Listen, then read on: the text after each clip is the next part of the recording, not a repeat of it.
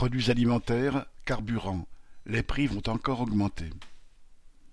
Les patrons de Leclerc et de Système U ont annoncé que l'inflation allait croître au moins jusqu'au mois de juin. Quant au carburant, il pourrait, selon des spécialistes, être largement au-dessus de deux euros d'ici quelques semaines.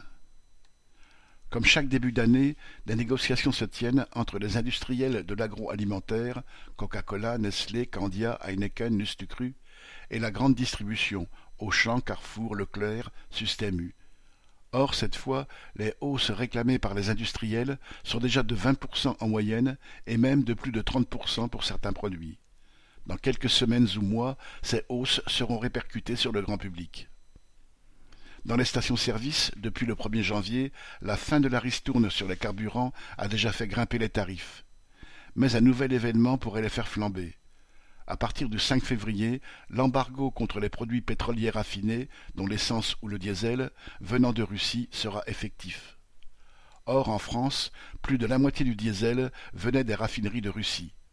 La guerre a largement réduit ces importations, mais la mise en place de l'embargo officiel signifie que les vannes devront être totalement coupées, ce qui va faire monter les prix.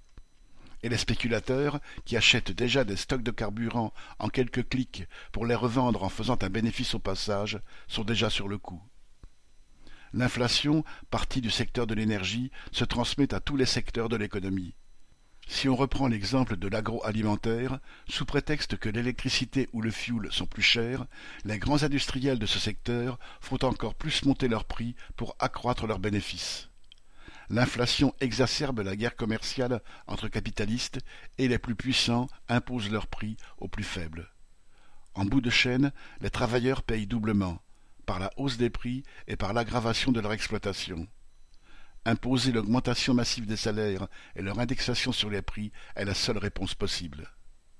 Pierre Royan